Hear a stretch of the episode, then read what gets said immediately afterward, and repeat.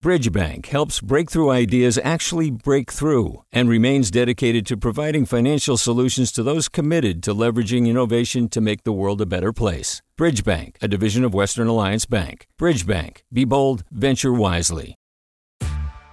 Hey there, this is Brittany Luce from NPR's It's Been a Minute. KQED's podcasts like The Bay, Bay Curious, Mindshift, Right Nowish, and more all tell the stories of the Bay and beyond with reliable, human centered journalism. They aim to inspire, make you think, entertain, and expand your understanding of the place you call home. Here's how you can support podcasting at KQED. Showing your support is easy, and you can join Brittany in supporting KQED Podcast too at donate.kqed.org slash podcast. That's donate.kqed.org slash podcast from KQED.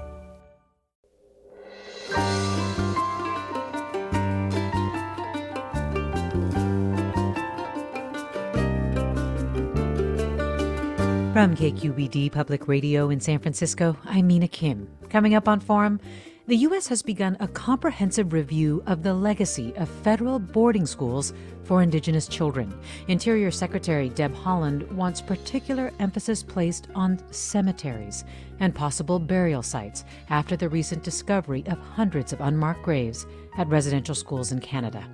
For more than a century, tens of thousands of Native American children were forcibly sent to one of 350 U.S. boarding schools, some in California, where they were barred from speaking their languages and practicing their traditions. Those who survived were changed by what Haaland called unspoken traumas. We learn more after this news.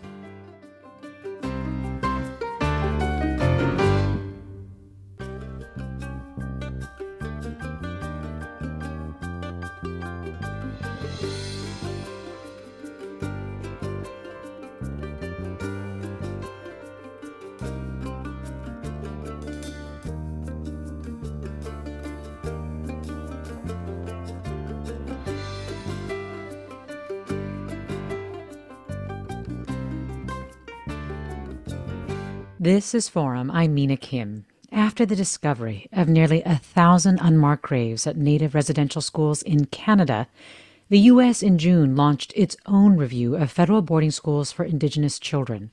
From the 1800s through to the 1960s, the U.S. forcibly sent tens of thousands of Native children to schools, some in California, that were designed to suppress their languages, beliefs, and identities. Interior Secretary Deb Haaland, in announcing the federal investigation, pledged the department would address the intergenerational impact of the schools. And joining me now is Lauren Peters, a member of the Anunga tribe in Alaska and a doctoral student at UC Davis who has been working to find and document Alaska Native children who are buried in Native American boarding school cemeteries Lauren Peters, welcome to Forum. Killa, good morning. So glad to have you here. And I understand that one of the Alaska Native children buried at a boarding school cemetery was your great great aunt Sophia, who in 1901 was sent all the way to the Carlisle Indian School in Pennsylvania. Can you tell us a little bit about her? How old was she then? Well, she and her sister were 8 and 10 when they were first taken from St. Paul Island which is one of the Pribilof Islands in the middle of the Bering Sea. And they were sent 400 miles south to Unalaska island to the Jesse Lee home. Um, they were taken by the uh, Methodist missionaries who ran the home there. And then um, after Irene, this, her sister, died and is buried in Alaska, um, Sophia was sent 4,000 miles away to Carlisle Indian School. And why was she sent 4,000 miles from her home? That, that's a big question, isn't it? Um, I've read that, uh, that kids from Alaska were sent to Carlisle if they're either promising or troublesome. Um, but while she was there, and I think we should stop calling them schools because while she was there, she spent most of her time in the outings program, which is um, is domestic labor um, and or um, or field labor for the for the boys. And so um, she spent most of her time out out in that way, and became sick while she was gone, and came back and died a year later in um, 1906. What did she become sick with? Do you know if that's what it co- that what that's most what caused the, her death? Most, yeah, most of the kids got uh, TB, or they called it consumption. Um, it's it's a it's a disease of neglect, and um, in poverty.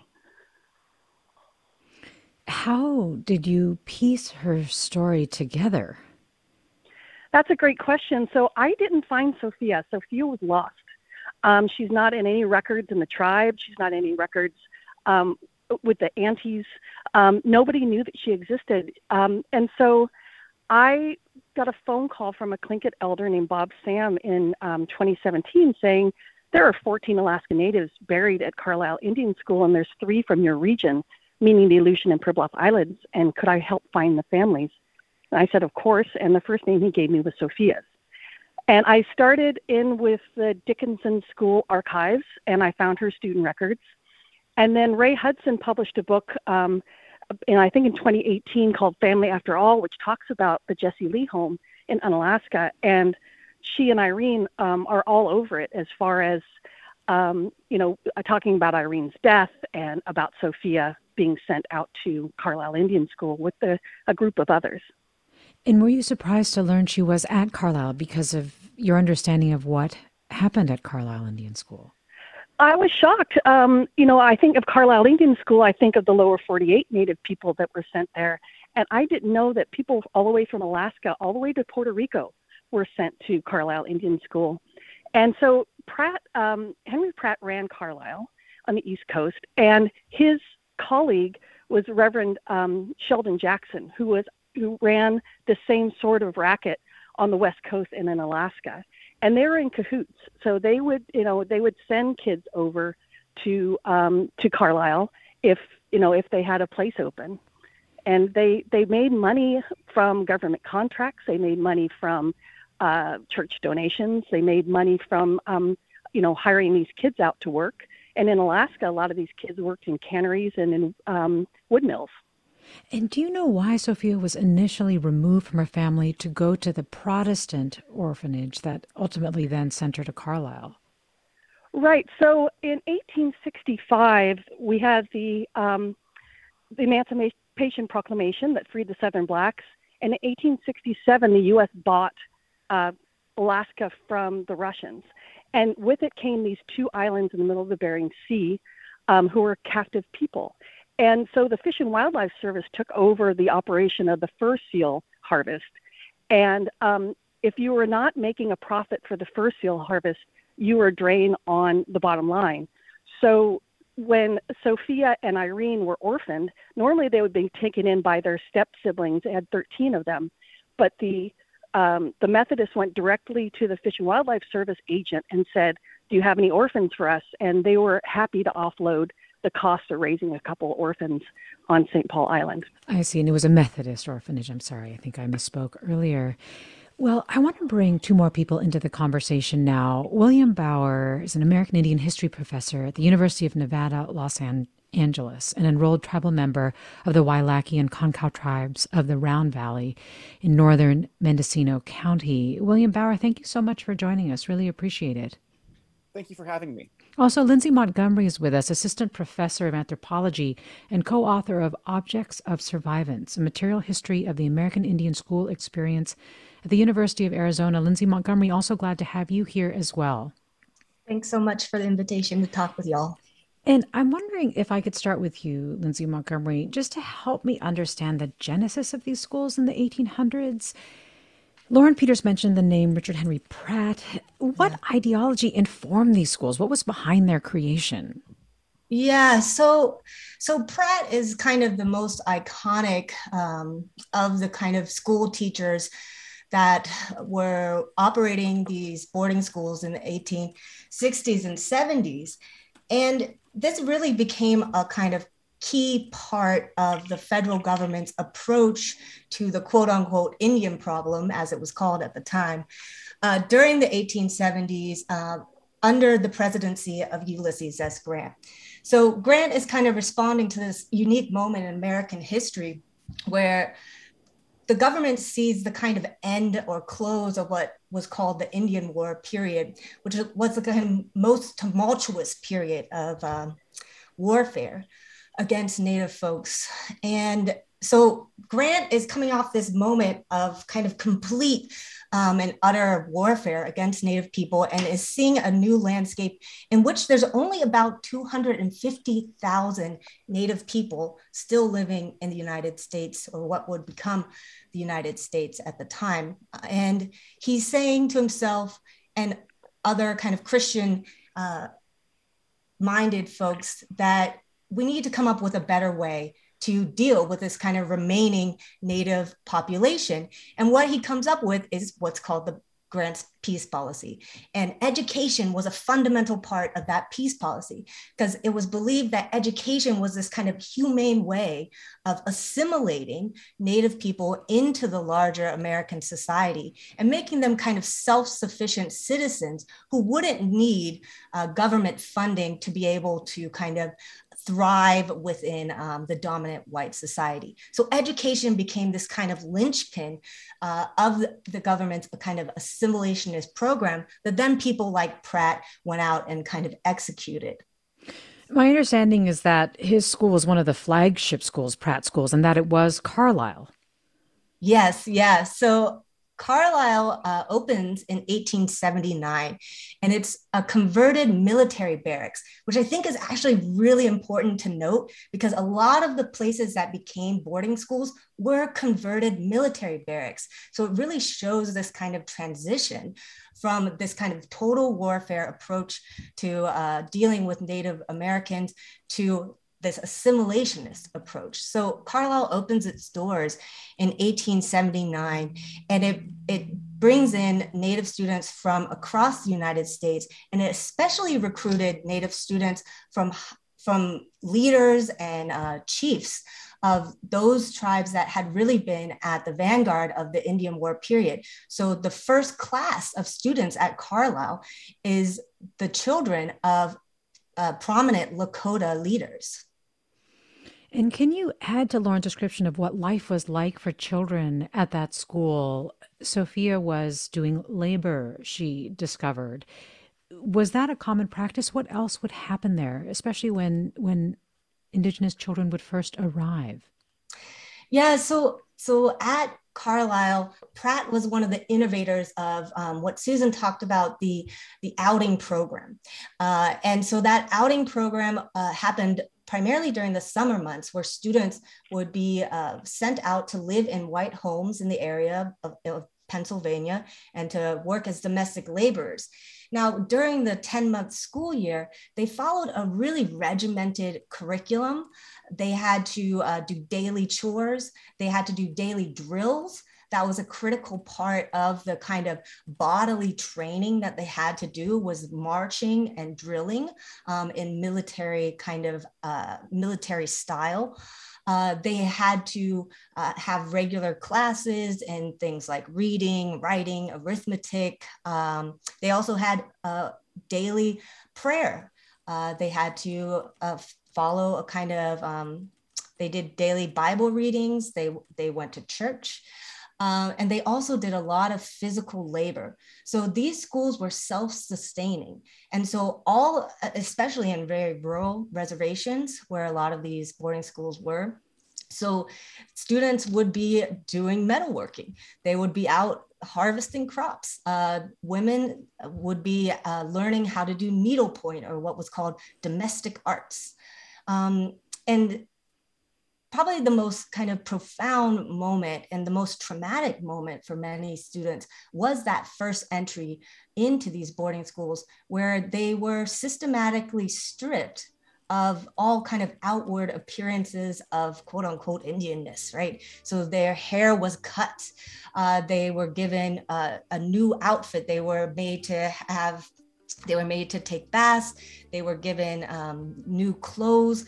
Often their shoes or clothes were too small um, and couldn't fit them properly. And so there's many stories from these boarding schools of students who were permanently um, disfigured, had disfigured feet because they were made to wear. Mm these small shoes and, and march in them.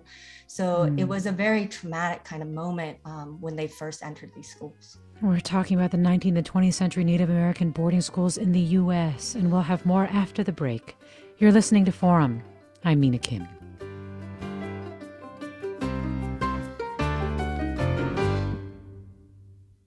Support for Forum comes from San Francisco Opera. Set 10 years after a school shooting, the critically acclaimed opera Innocence takes us into a complex emotional journey where our understanding of innocence and guilt is constantly upended. Kaija Saariaho's ethereal score collapses the past into the present as a community of survivors grapple with how to move forward. Don't miss the highly anticipated American premiere of Innocence, June 1st through 21st. Learn more at sfopera.com. This is Forum. I'm Mina Kim. The U.S. is launching investigations into burial sites at federal boarding schools for Native American children after the discovery of hundreds of unmarked graves at similar schools in Canada, and the discoveries continue there. We're also taking a deeper look into the 19th and 20th century Native American boarding schools in the U.S. and in California. And we're talking with Lindsay Montgomery, Assistant Professor of Anthropology at the University of Arizona. Also, Lauren Peters is with us, a doctoral student in Native American Studies at the University of California, Davis, where Lauren is working on a project to find and document Alaska Native children who died and are buried in boarding school cemeteries. William Bauer is also with us, American Indian history professor at the University of Nevada, Las Vegas. And William Bauer, I want to ask you now about schools in California. I'm wondering what you could tell us about the schools here, how many there were, where they were. Yeah, so there was there's two sets of, of boarding schools here in, in the state of California. Uh, there was first kind of the the, uh, the off reservation boarding school, which was uh, the, the, the most well known one was uh, the Sherman Indian Institute, which is currently which is still located in uh, Riverside, California. Uh, and then uh, each, and then there were also kind of boarding schools on reservations too. So where I'm, I'm an enrolled citizen of the Round Valley Indian tribes of Northern California, located in Mendocino County. And so there was a boarding school lo- located uh, on our reservation. There was another uh, boarding school on the Hoopa Valley Reservation uh, as well. Uh, and so you see kind of a, a, a kind of a diverse kind of educational experiences for, for American Indian children in the 19th and 20th century, where some were you know had these boarding schools on their reservations and then some kind of left you know left their left their homelands and, and attended schools uh, in in other parts of the state and what do we know about how they were run and children's experiences there were they run like carlisle yeah, so the so the Sherman Institute was very much was very similar. It was kind of modeled after uh, the the Carlisle model, so to speak, right? So that uh, students were, you know, when they came to school, uh, they might have their haircut on entering the school. They were often hmm. dressed in military uniforms and then asked to kind of drill, you know, do kind of military drills around the, the, the school grounds. Uh, there was then emphasis on English only instruction. Uh, and, um, and as was noted earlier, there, there was a, a program called the, the outing program, um, where in the summer, students would go work in uh, throughout Southern California, for instance. Uh, you know, many boys would spend their summers working on citrus farms in, uh, in and around Riverside. Uh, girls would be domestic servants in for people in like Anaheim and, and other cities in, in Southern California. And Lindsay Montgomery, of course, what sort of prompted um, Interior Secretary Interior Secretary Deb Haaland to launch this comprehensive review of the legacy of Native American boarding schools in the U.S. was the finding of, of hundreds of unmarked graves, now surpassing a thousand or so as investigations in Canada continue. Why would children be dying? Lauren Peters mentions that her aunt, great great aunt, had consumption, but still hundreds and hundreds of unmarked graves. Can you shed some light on this? Yeah, I mean, Lauren's uh, grandmother, great grandmother's experience was definitely not unique, unfortunately, in these boarding schools um, like Carlisle. Uh, students would die from a lot of for various reasons. A lot of it, uh, as was noted, was associated with tuberculosis um, and other kind of infectious diseases like cholera. Uh, influenza was a common cause of death as well. Uh, a lot of it uh, also stemmed from long term malnutrition. Uh, students often had very uh, kind of meager meals. Um, these were provided uh, by, by either the church or the federally funded um, uh, teachers who would and cooks who would would often give them these kind of very meager uh, rations of food. Um, so malnutrition was a huge issue. Uh, students, one of the reasons why we know only a fraction of how many Native youth actually passed away in these boarding schools is for a variety of reasons. One, uh, many students were actually sent home if they began to show symptoms of sickness like tuberculosis associated with TB or influenza. And so many of these students would die either in transit back to their home communities or soon after they arrived at their home communities. And so those deaths often are missing from uh, the notes in these schools of who would have died. So there's a, there's a, many students that we know were contracting these infectious diseases in schools and then we we don't know uh, when they died or or we have no record of that there's also uh, at places like carlisle they moved the cemetery uh, and so that actually displaced some bodies. Uh, there's many there's a, several graves at carlisle that actually contain multiple bodies. Um, and so those are unknown who those those bodies belong to, what communities they belong to, who to repatriate them to, because they were buried one on top of each other uh, with no with no grave marker.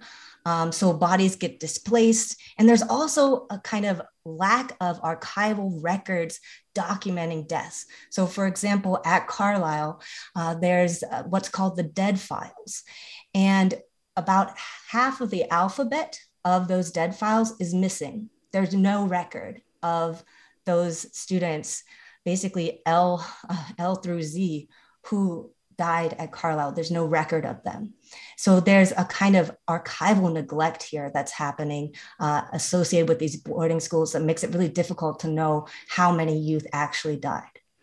William Bauer, the other thing that's emerging as more pieces are being written, especially recently related to the impact of these boarding schools, was just the incredible trauma and the the tremendous effects in terms of mentally, emotionally, spiritually, and and ultimately physically as well. Also saw that there had been a lawsuit that was filed against the Sioux Falls diocese for alleged rape and sexual abuse. Would some of that contribute to this, to the to the kind of deaths, yeah, that we were seeing?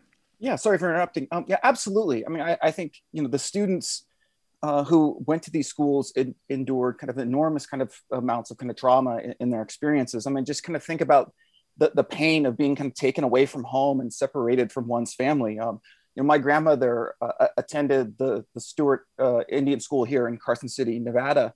Uh, and she would write back to her father in the 19th, so she attended the school in the 1930s and she, she wrote to her father just asking you know him asking him to to be able to come home and and and reunite with with family members. And she, you know, she attended two boarding schools, and um, before she passed away, I we had an oral history interview with her, and and that was one of the, the parts of her life that she she really didn't want to kind of talk about. Even you know later in life, there was the, you know she didn't want to really kind of discuss kind of attending kind of the off reservation boarding school system. Um, and I think even students endured kind of horrible forms of, of just treatment from teachers and sometimes from other uh, other students at the school uh, I've heard, you know, you've heard hear stories of students, um, you know, if they don't speak English properly, right? If they, they they're coming to the school like only speaking their own indigenous language, there's only there's only this um, English only instruction, and if they couldn't speak English properly, they might have a dunce cap put on their head and made to sit in the corner. Uh, and so, you know, that kind of trauma, that kind of mistreatment, I think obviously kind of resonated with students uh, and just the the pain of of some of these other kind of experiences. Uh, you know, as we mentioned earlier, students were often forced to kind of have their hair cut when they first went to these schools, and so for some indigenous peoples, having one's hair cut is a sign of mourning. And so, you know, you kind of have this kind of traumatic, transformative experience uh, that is linked to, to kind of mourning in coming from one's kind of cultural perceptions. And so, I think you see kind of even from the from the moment they leave their homes to their time at the schools is just kind of this kind of enormous kind of trauma that uh, affected Indigenous children. I want to invite our listeners to join the conversation. We're talking about 19th and 20th century Native American boarding schools in the US and in California. Do you have a story to share related to Indigenous boarding schools? Please give us a call, 866 733 6786, if you'd like to tell us about it. 866 733 6786. You can email us, forum at kqed.org. You can get in touch on Twitter or Facebook at KQED Forum. What are your reactions to the stories and history our guests are sharing? Or maybe you have thoughts on how the U.S. can address the historical traumas associated with Indigenous boarding schools. We're talking with William Bauer, American Indian history professor at the University of Nevada, Las Vegas, an enrolled tribal member of the Wailaki and Concow tribes of the Round Valley in northern Mendocino County. Lindsay Montgomery's with us, author of Objects of Survivance, a material history of the American Indian school experience, the University of Arizona and also Lauren Peters, member of the Anunga tribe, doctoral student in Native American Studies at the University of California, Davis, working on a project to find and document Alaska Native children who died at Native American boarding schools. Lauren Peters, your great great aunt was not the only person in your family who attended the boarding schools, right? Yes, my um, my mother and all of her siblings went to Mount Edgecumbe in Sitka, Alaska, and that was about a thousand miles away from where they um, were living. But it, to them, it was an opportunity um, to get higher education because their schools only went up to eighth grade, and um, and Mount Edgecumbe is still considered a very good school and a very fair school to Native people. But then she went and got her um, teaching certificate, and thinking that she had a job back, back at Mount Edgecumbe, returned only to find out their job had been given away so she ended up at Wrangell Institute, and Wrangell is um, absolutely terrible. And she mm. never talked about it, but she was um, very hyper aware of, um, of sexual abuse. And I have a friend now who's uh, who attended Wrangell as a as a four and five year old uh, the year my mom taught there, and he tells of terrible things. He only spoke uh, Yupik, um, and he was uh, beaten and put in closets for not being able to speak English as a four and five year old. His head was shaved, there stripped and hosed down um, as a little child. And, um, and he, you know, he tells about terrible sexual abuse that happened there. And my mom would have seen all of that. And, um, and she lasted there through her contract for a year and then, and then left to teach at King Cove. But, um, but I think that always stayed with her. Hmm. William Bauer, listening to Lauren, it, it, makes me realize that the impact of these schools is really complex. She's talking about how some people saw the schools as an opportunity to learn English. Uh, could you talk a little bit about the complexity of this legacy? Absolutely, um, and this is not to kind of minimize or kind of downplay the you know the, the, the trauma, the, the experiences of students, the, the the deaths that are associated with yes. them. Yes, but kind of also Indigenous peoples were able to kind of turn so the, the schools to their own ends, or at least try to get what they wanted out of the school experience. And I kind of Lauren kind of spoke to this uh, a little bit, right? So when the when the off-reservation boarding schools were created, um, Native leaders, especially uh, you know on the on the Great Plains, wanted children to go to these off-reservation boarding schools where they could learn uh, learn to read and write in English. And one of the re- core, or one of the most important reasons for that is that they wanted to kind of have people to be able to kind of read and write or to read treaties with the United States, right? So the United States has a long history of defrauding and violating treaties that they have with indigenous nations. Mm. And so native leaders uh, understood or saw that if, if, if they can kind of have children read English, they can have their own people kind of reading the treaties and help defend themselves against kind of United States uh, ongoing systems uh, of, of colonialism. Uh, I think another point that Lauren had mentioned earlier too uh, has to do with orphans, right? So in the late 19th and early 20th century, the United States has a, a policy called allotment, which is kind of it, it's it, it like the boarding school system was intended to kind of assimilate indigenous peoples into the United States. Uh, but land allotment was basically just this large scale kind of system of land dispossession. Uh, over the course of 60 years, indigenous peoples lost uh, 70% of the land base in the late 19th and early 20th century. And what these federal policies do is create systems of poverty on reservations and, or, and near indigenous communities. And so often, in some instances, native families couldn't support and couldn't care for orphans. And so they saw that maybe sending the children to the to these to these schools was to make sure that they did have clothing that to make sure that they did have food um, and then they were getting kind of a, a, an education. Um, and then the third thing i think this and i think lauren was kind of speaking to this as well is especially in the in the 20th century, as we see kind of federal Indian policies, or you know, federal education policies towards uh, indigenous peoples a change, a little change over time, is that Native people saw in these schools opportunities to get skills, and so there is a shift in say the 1920s and then the 1930s away from this kind of purely vocational training to other types of kind of vocational, uh, other types of, uh, of, of, education, like uh, training native peoples to go into kind of clerical work or other kind of maybe kind of white collar, what we would consider to be kind of white collar work. And so um, native people saw, especially kind of in their mid 20th century, a way in these schools to kind of gain skills that they otherwise couldn't gain uh, in, in kind of rural reservation schools uh, in the United States. Well, this listener Roger writes To what extent was the Indian school system a result of good intent, or was it all control and exploitation? Lindsay Montgomery, curious to get your reaction to that. You had talked about education initially, right, as, as being viewed as some lesser harm. Yeah. and I'm wondering how you contextualize that. Well, I, it, it's hard to kind of project, you know, um, it's hard to project into the past what people's intentions were, whether they had a good or malicious intent in doing this.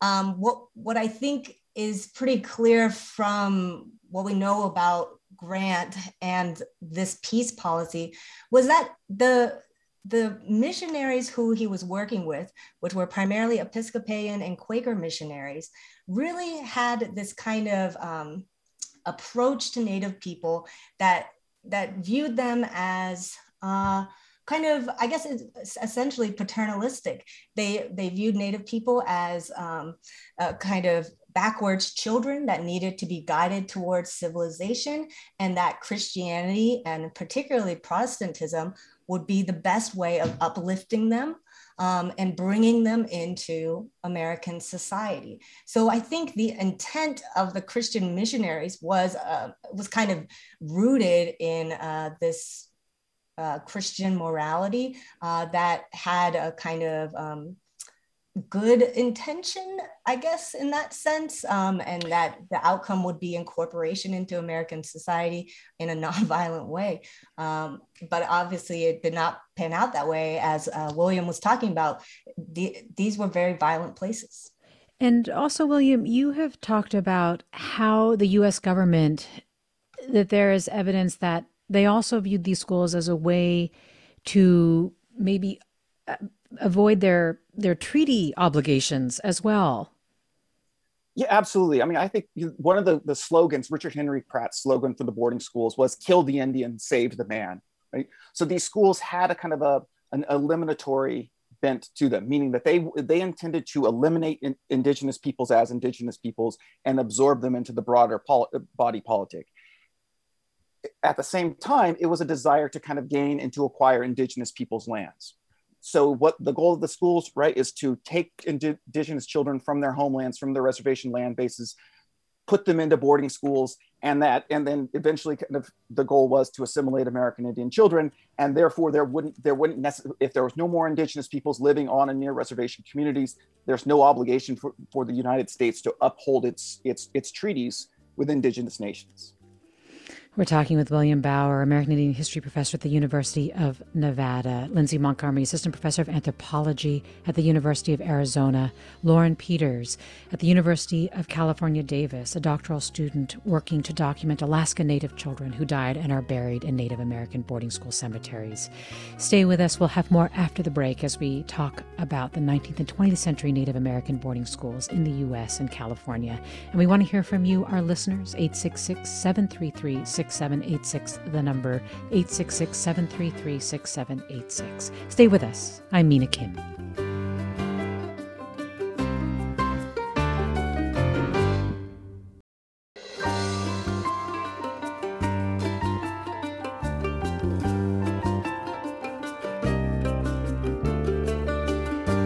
Coming up tomorrow on Forum, we'll talk about the precautions we should take with unvaccinated children following new evidence about the Delta variant.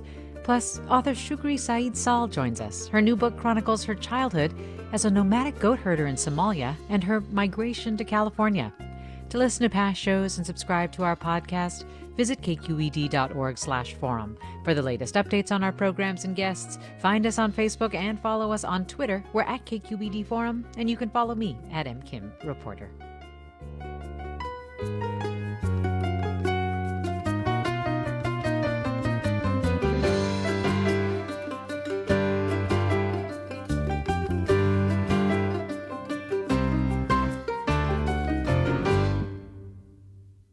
We've all got those parts of our house where the internet just won't go. Well, if you had wall to wall Wi Fi from Xfinity, you could worry less about dead spots.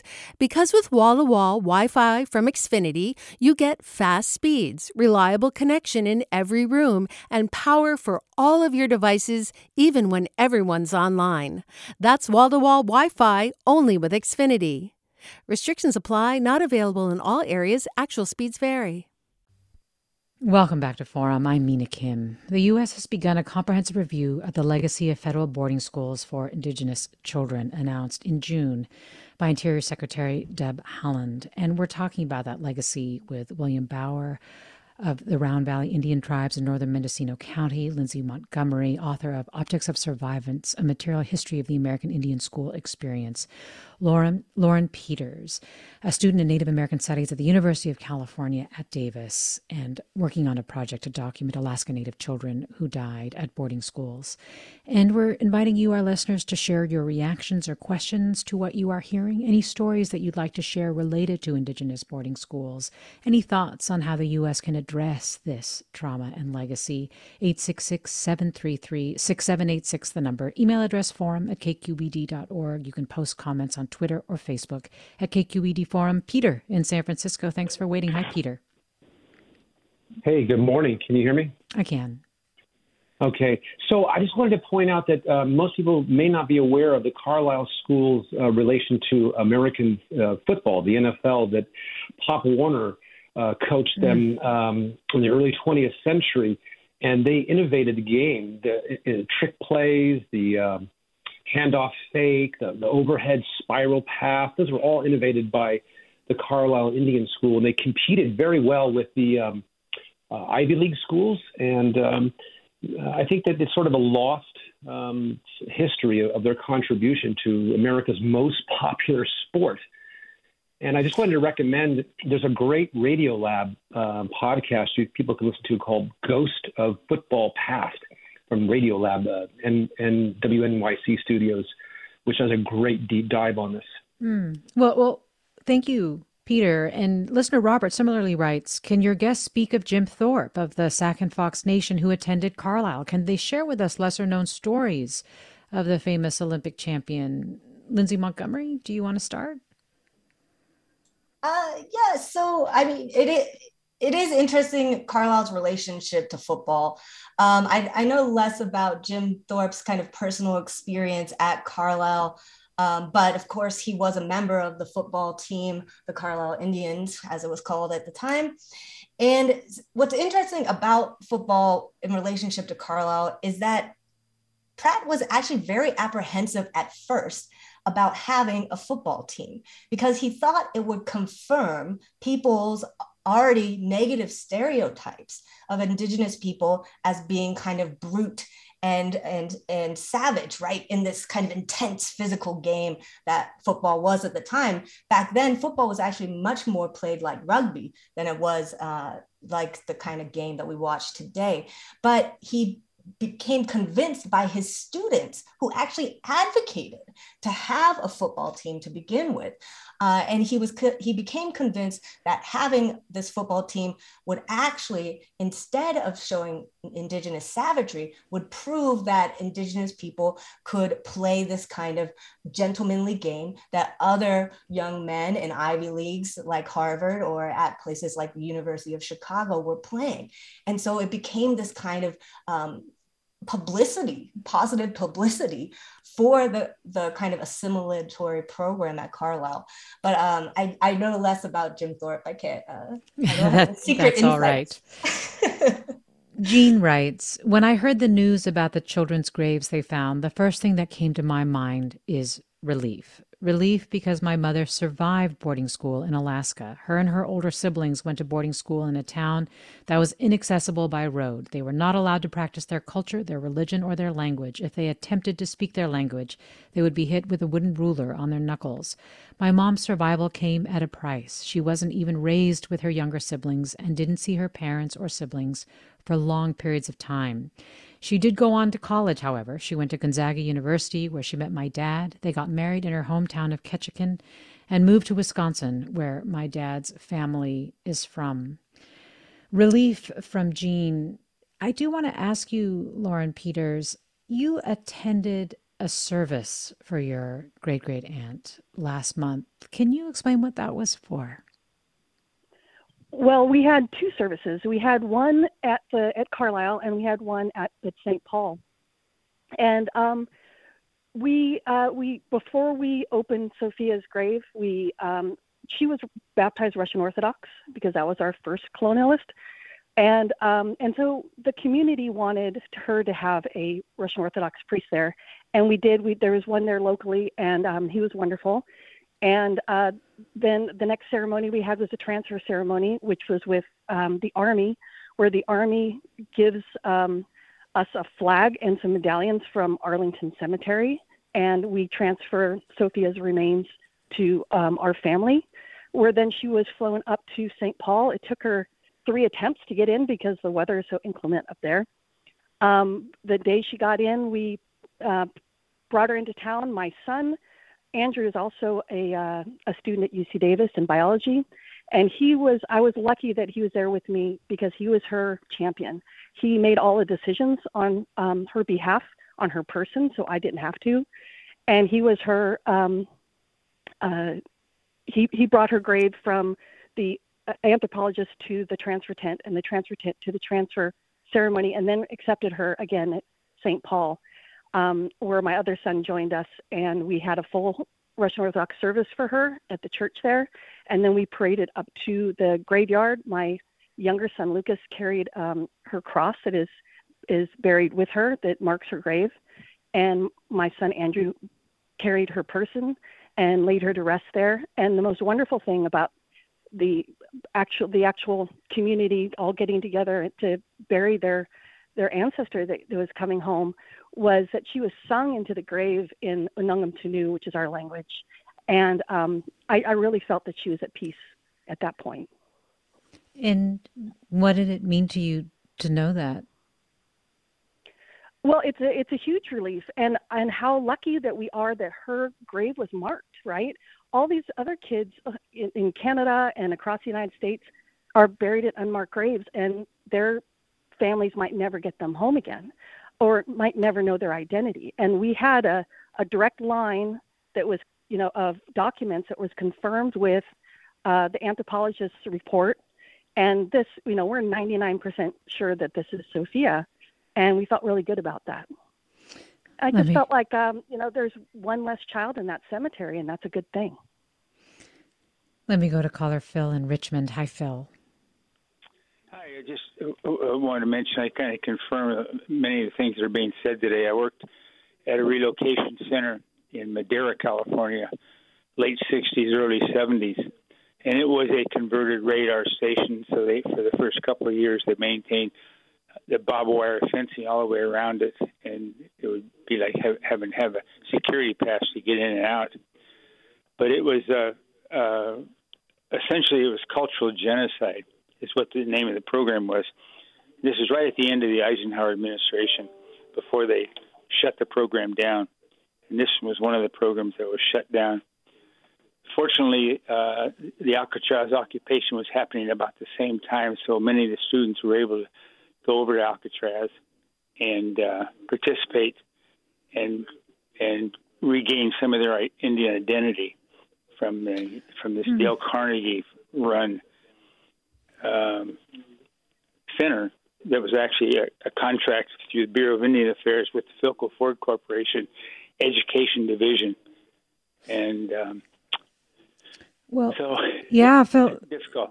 Thank you for for sharing your personal experience there.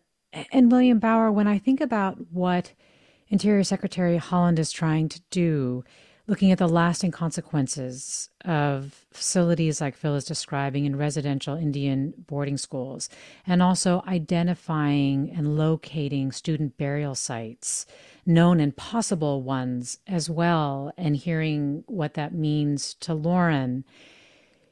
The department is embarking on a long process, right? This is going to take some time. Oh, absolutely. Uh, you know the the amount of records that are going to have to be got, done you know gone through are are enormous. Uh, for instance i've done some research at the the, the national archives in southern in riverside california now uh, and they, uh, they, they they do have kind of uh, folders and folders of like just student case files of, of, of files on each and, and every student. For instance uh, that is just kind of mountains of, of, paperwork. And that's just one boarding, you know, one off reservation boarding school. That's not the kind of the, the entire scope of them across the United States. Uh, moreover, they're going to have to do these kind of uh, these investigations to you know find these cemeteries and, and these graveyards uh, and then do the kind of the hard work of of, of you know of, of, going through that information so yeah this is going to be a, a long and difficult i think process and lindsay montgomery this looks at the federal boarding schools, the ones that were overseen by the department over that period of time, not necessarily the ones that were run by religious institutions? So there's a kind of complex relationship here between uh, the religious uh, religious sects who ran uh, boarding schools and the federal government. So under the Grant's peace policy, they the federal government supported financially 367 boarding schools. And those boarding schools were run by either kind of secular uh, teachers and superintendents or by uh, Christ- various different Christian sects. So the Catholic Church ran about 80 of these boarding schools, um, and then various other ones were run um, by, by Episcopalian, Presbyterian, Methodist, uh, etc. Uh, sects. So all of these boarding schools were funded by federal monies, but they were run variously by either the BIA, the Bureau of Indian Affairs, or by by Christian sects. And so there is though there is still a question in terms of just the scope of this, correct? In terms of just how much the yeah, department's going to take on initially. Absolutely. I mean, we're just talking about the boarding schools. There, the federal government also supported financially the funding of hundreds of what were called day schools on reservations throughout the United States. And these day schools followed the same assimilatory curriculum as all of the boarding schools. So if we loop those in and their records and their archives too, we're talking about an absolutely massive amount of uh, historical work and truth telling that needs to happen. And there are some that remain open correct, um, Lindsay Montgomery, but they function very differently now? Yeah. So today there are several boarding schools uh, like like Sherman uh, that remain open. Uh, there's about 73 boarding schools that are open today. Uh, 15 of them are still actual boarding schools. For example, um, the Santa Fe Indian School in New Mexico still has boarders, um, whereas uh, places like Sherman don't. Um, but their their curriculums are really different now. Now they follow a kind of classic public school curriculum. They actually have programs that are oriented towards uh, supporting uh, Native culture and the expression uh, of Native beliefs and languages at these high schools. Uh, so it's it's a really different type of experience than what we're talking about. Um, like Lauren's uh, great aunt would have would have kind of experienced at places like Carlisle. We're talking with Lindsay Montgomery, William Bauer, and Lauren Peters, and you're listening to Forum. I'm Mina Kim. Thomas writes, What kind of pushback are these investigations and Deb Haaland getting from conservatives who don't want these kinds of stories to be told? William Bauer, are you hearing about pushback against this investigation, this comprehensive review that uh, Interior Secretary Haaland has announced and launched? I have not heard uh, in, any pushback. And I think maybe one reason for that is that uh, if, if people do know anything kind of about American Indian history, they might know something about, about boarding schools, right? So whenever I, I teach, you know, American Indian history here at the University of Nevada, Las Vegas, uh, I think that's the one lecture that they're always like, oh yeah, I heard about boarding schools. And so I think, and I think people kind of understand the the scope of some of what uh, what happened at the at the schools. Uh, I think what the investigation I think is going to reveal is is the magnitude and, and kind of and more information uh, uh, about what happened at these places and and I think kind of get and I think getting to the kind of the reconciliation and the and the truth of these things I think is the key part of, of the new investigation. Well, this listener tweets I hope these new investigations into boarding schools in Canada and the U.S. will uncover stories in Southern California. My grandparents attended Sherman Indian Boarding School, and their attendance is one reason our family lost our languages, Cahuilla and Serrano. My elder also tells stories about how abusive and terrifying these schools were for young Indigenous youth here in Southern California at St. Boniface Boarding School, or I'm not sure if I'm pronouncing that correctly, as well. The U.S. government has a responsibility to answer for these violent crimes against our children and ancestors. I do want to ask you, William Bauer, what does the state of California need to do, as well as the U.S., in terms of understanding the legacy of its schools? Because there was at one point a shift to having states run them more directly, as I understand it. Uh, what kind of accounting do you think still needs to take place here? I think this is a this is going to be a kind of a difficult thing, and I think it's going to be hard for it's going to be difficult. I think for the tribe uh, for tribal nations in California and, and the rest of the United States uh, to, to, to figure this out. I mean, I, I, think that's the main thing that I think that my takeaway from what my takeaway from this is, is that we have to kind of, that the United States and the state of California have to talk to tribes of, about their experiences uh, and their relationships with the schools, right? So in the past, the United States has often tried to just kind of uh, offer financial or monetary compensation for things like lost lands and treaty violations and that sort of thing. And then it treats it as and it almost kind of it's almost like kind of wiping you know the one's hands clean right? Once there's a kind of a payout then the federal government or the united states or a state doesn't have kind of an obligation to native peoples. Um, and so i don't know how to compensate people for the loss of our ancestors right? I don't know how to compensate for the loss of language uh, and i don't know how to compensate for the kind of the pain and trauma that that our communities currently have. And i think that's going to be out a really diff- I'm not saying, I mean, yeah. And, and so I think that that's going to have to be a hard conversation between the United States, the state of California, and tribal nations. Lindsay Montgomery, Canada has set up this Truth and Reconciliation, Reconciliation Commission. Is that a model? Is that what you think should happen now? Yeah, I mean, I think the TRC uh, that the Canadian government supported, um, which basically did a, a, kind of similar investigation to what Deb Haaland is proposing here in the United States, between 2008 and 2015. Uh, and they, what the end result of that Truth and Reconciliation Commission was a series of uh, calls to action. Uh, calls to action uh, for both the federal government um, and for all sorts of institutions that they support. So, institutions of higher learning um, and other uh, kinds of federally funded institutions um, to actually try to, one, create more information um, and spread information about the residential school system, um, but also to uh, have more resources be allocated to First Nations communities that would mm. help them um, do do things like run their own schools, educate their own youth, uh, support um, support particularly uh, uh, orphans, Native orphans um, who were are typically swallowed up by the state.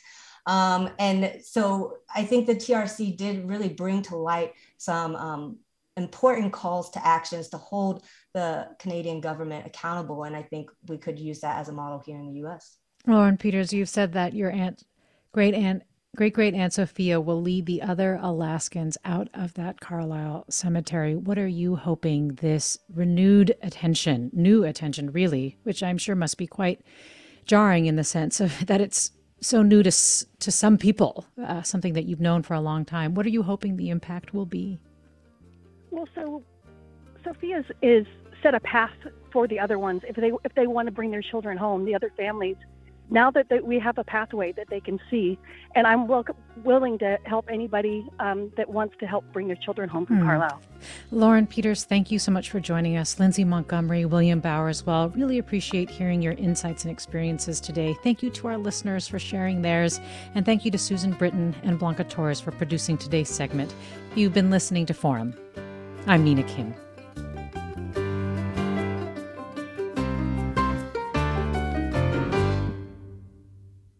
Funds for the production of Forum are provided by the members of KQED Public Radio and the Germanacos Foundation and the Generosity Foundation. Support for Forum comes from San Francisco Opera. Set 10 years after a school shooting, the critically acclaimed opera Innocence takes us into a complex emotional journey where our understanding of innocence and guilt is constantly upended. Kaija Saariaho's ethereal score collapses the past into the present as a community of survivors grapple with how to move forward. Don't miss the highly anticipated American premiere of Innocence, June 1st through 21st. Learn more at sfopera.com. We've all got those parts of our house where the internet just won't go. Well, if you had wall to wall Wi Fi from Xfinity, you could worry less about dead spots.